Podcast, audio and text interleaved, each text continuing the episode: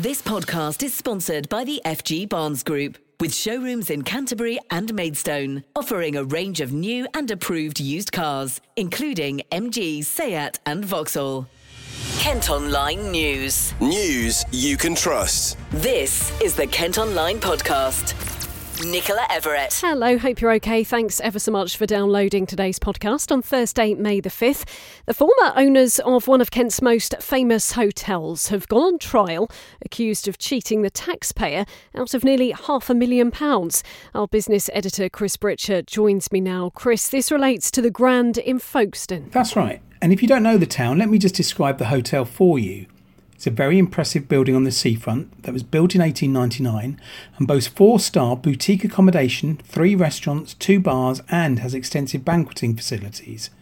It was listed as one of the best places in the county to visit and has even attracted royalty in the past, with Edward the Seventh known to have stayed there. So what's alleged to have happened? Well, the venue used to be owned by seventy-four-year-old Michael Stainer and his sixty-year-old wife Doris.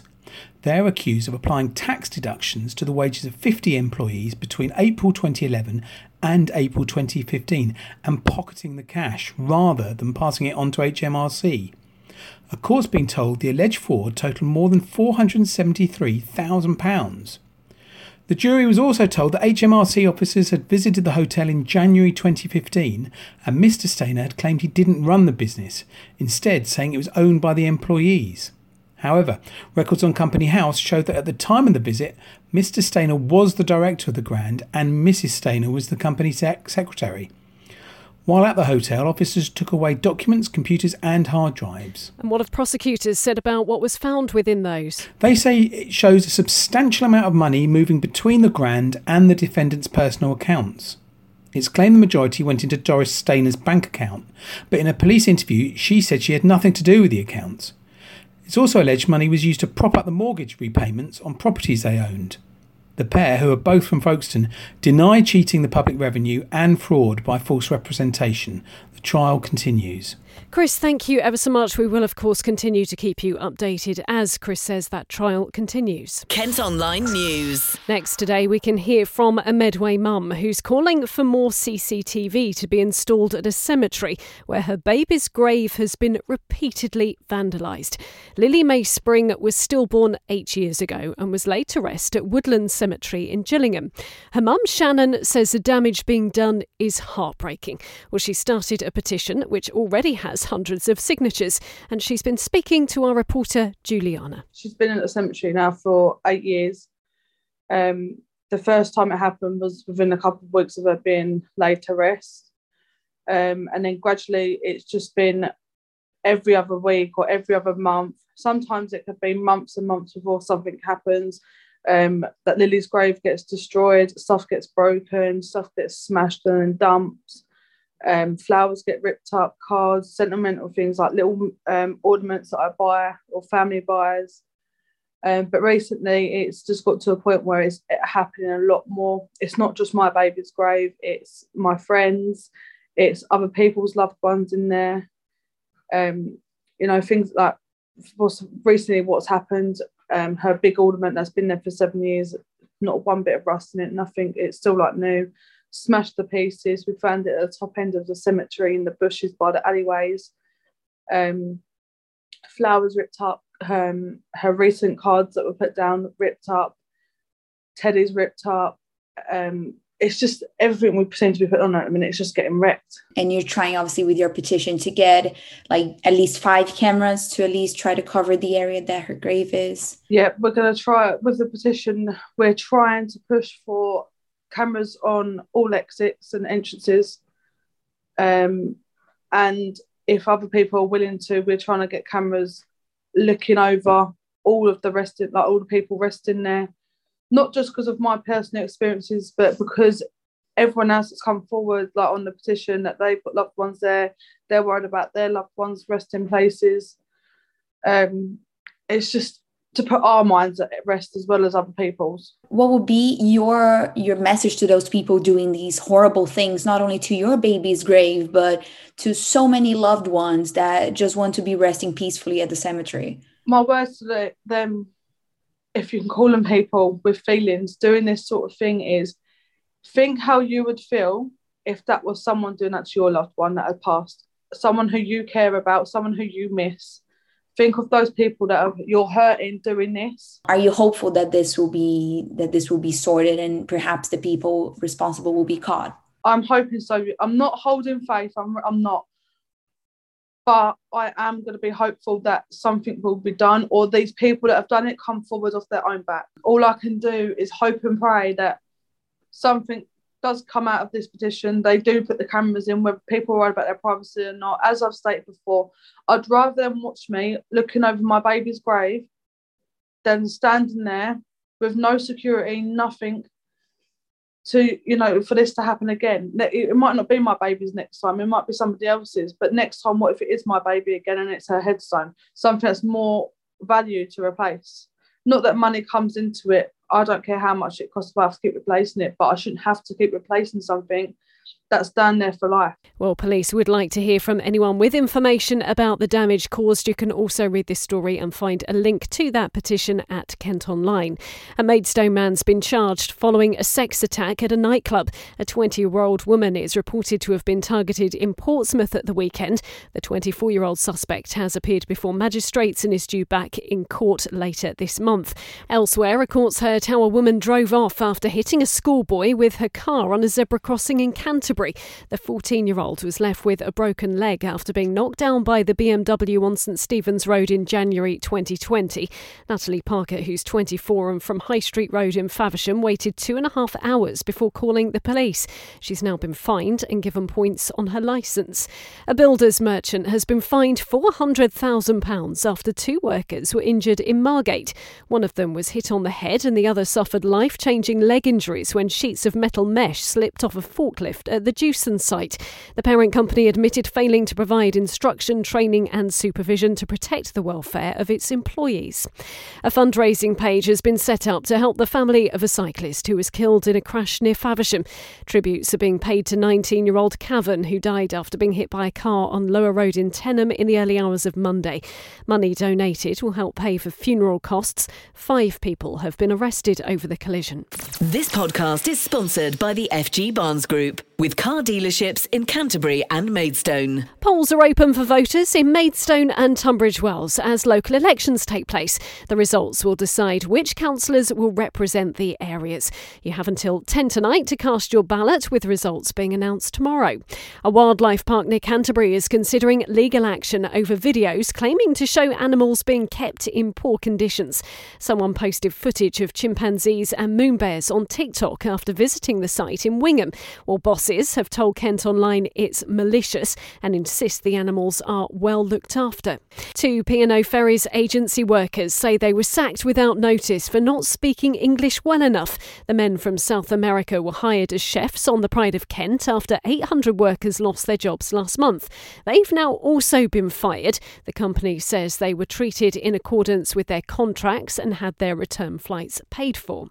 Now, the Kent Online podcast has been told some N H S staff in Kent have anxiety and are struggling to sleep as a result of the work they've been doing during the pandemic. Workers are being encouraged to speak about how they're feeling and get help if necessary. An online portal has been set up so they can self-refer, while psychologists and therapists are now based in hospitals. A special bus is also visiting hospitals in the county with experts on board. Well, I've been speaking to Doctor Lorna Lockerbie from the Kent and Medway Wellness Service. Wellbeing in the workplace is a real issue, and by promoting and supporting and helping people's wellbeing, not only does it make people feel good and okay, but it keeps them in the workplace and it enables them carrying to carry on going to work and delivering a good service. So it's very important.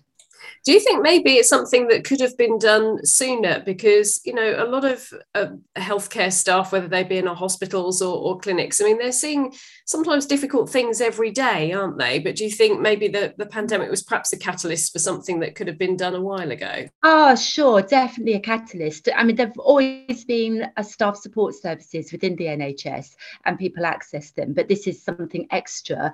And certainly it's no longer a nice, it's a definite must have in the workplace. workplace. And I know you've had the bus already going around to various hospitals in the county. For those who come along, what sort of things are they saying to you? We're, we've got a mix. So some people just want to come along and have a drink and a refreshment, and they just say it's really nice to get off of the wards, to get out of the hospital. But there's others who come to the bus who are telling us they're in need of help, they're anxious, they're having panic attacks, they're not sleeping, and that actually they're going to the G P is too big a step, but actually coming onto the bus, it, which has no stigma, it's a nice environment, it's much easier, and then they can ask for a bit, a bit of help, and then they can refer into our services if appropriate. How much is this trying to avoid another crisis within the health service, where we end up with an awful lot of people, as you say, potentially off work because they're struggling to cope mentally with, with what they've had to deal with over the past couple of years? Oh, yeah, this would be a key part of trying to avoid that situation.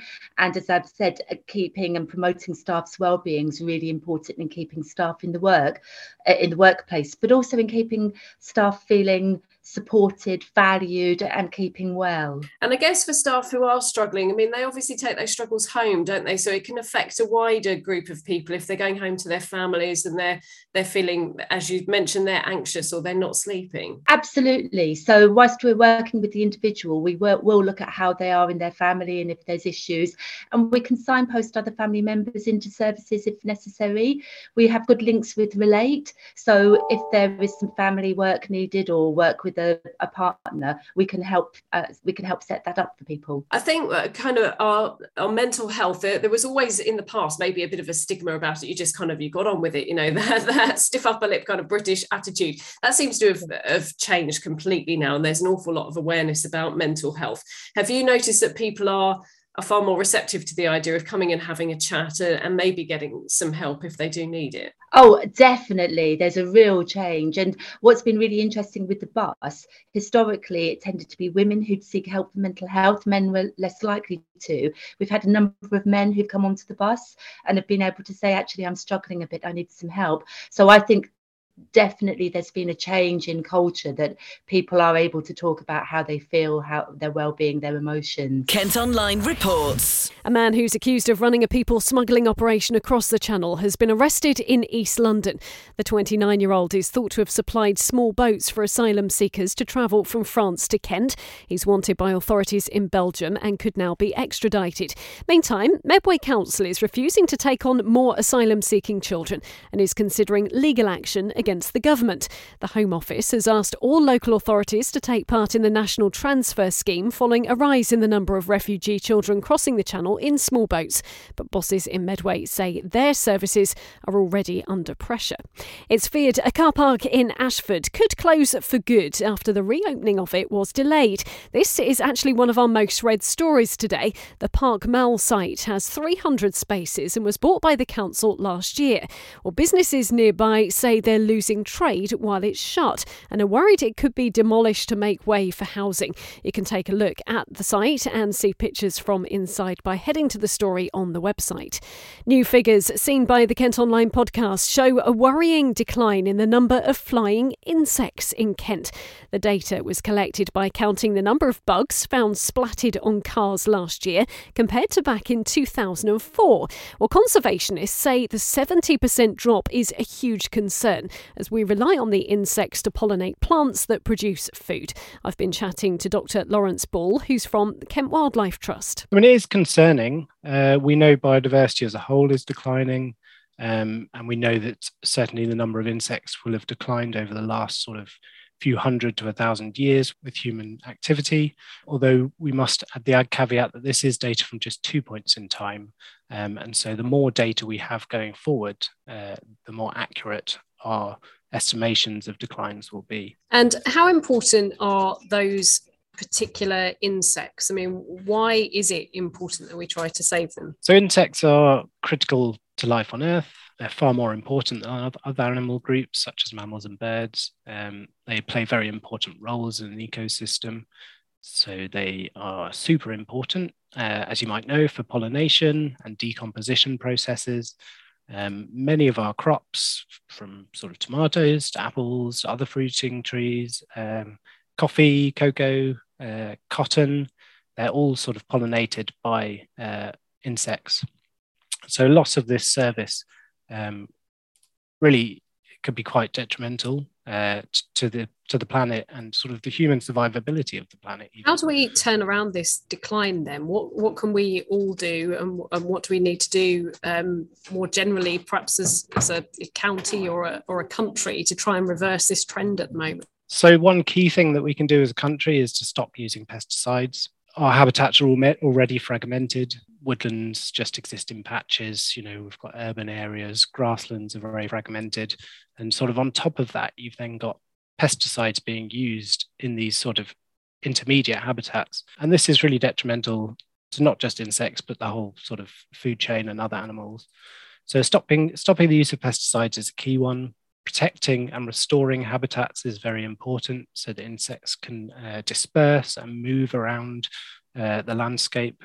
We can also uh, do things sort of individually, so we can make our gardens more wildlife friendly. There's various things you can do to encourage insects to your garden, using bee hotels, putting out sort of your waste or your compost, composting, that sort of thing is very useful.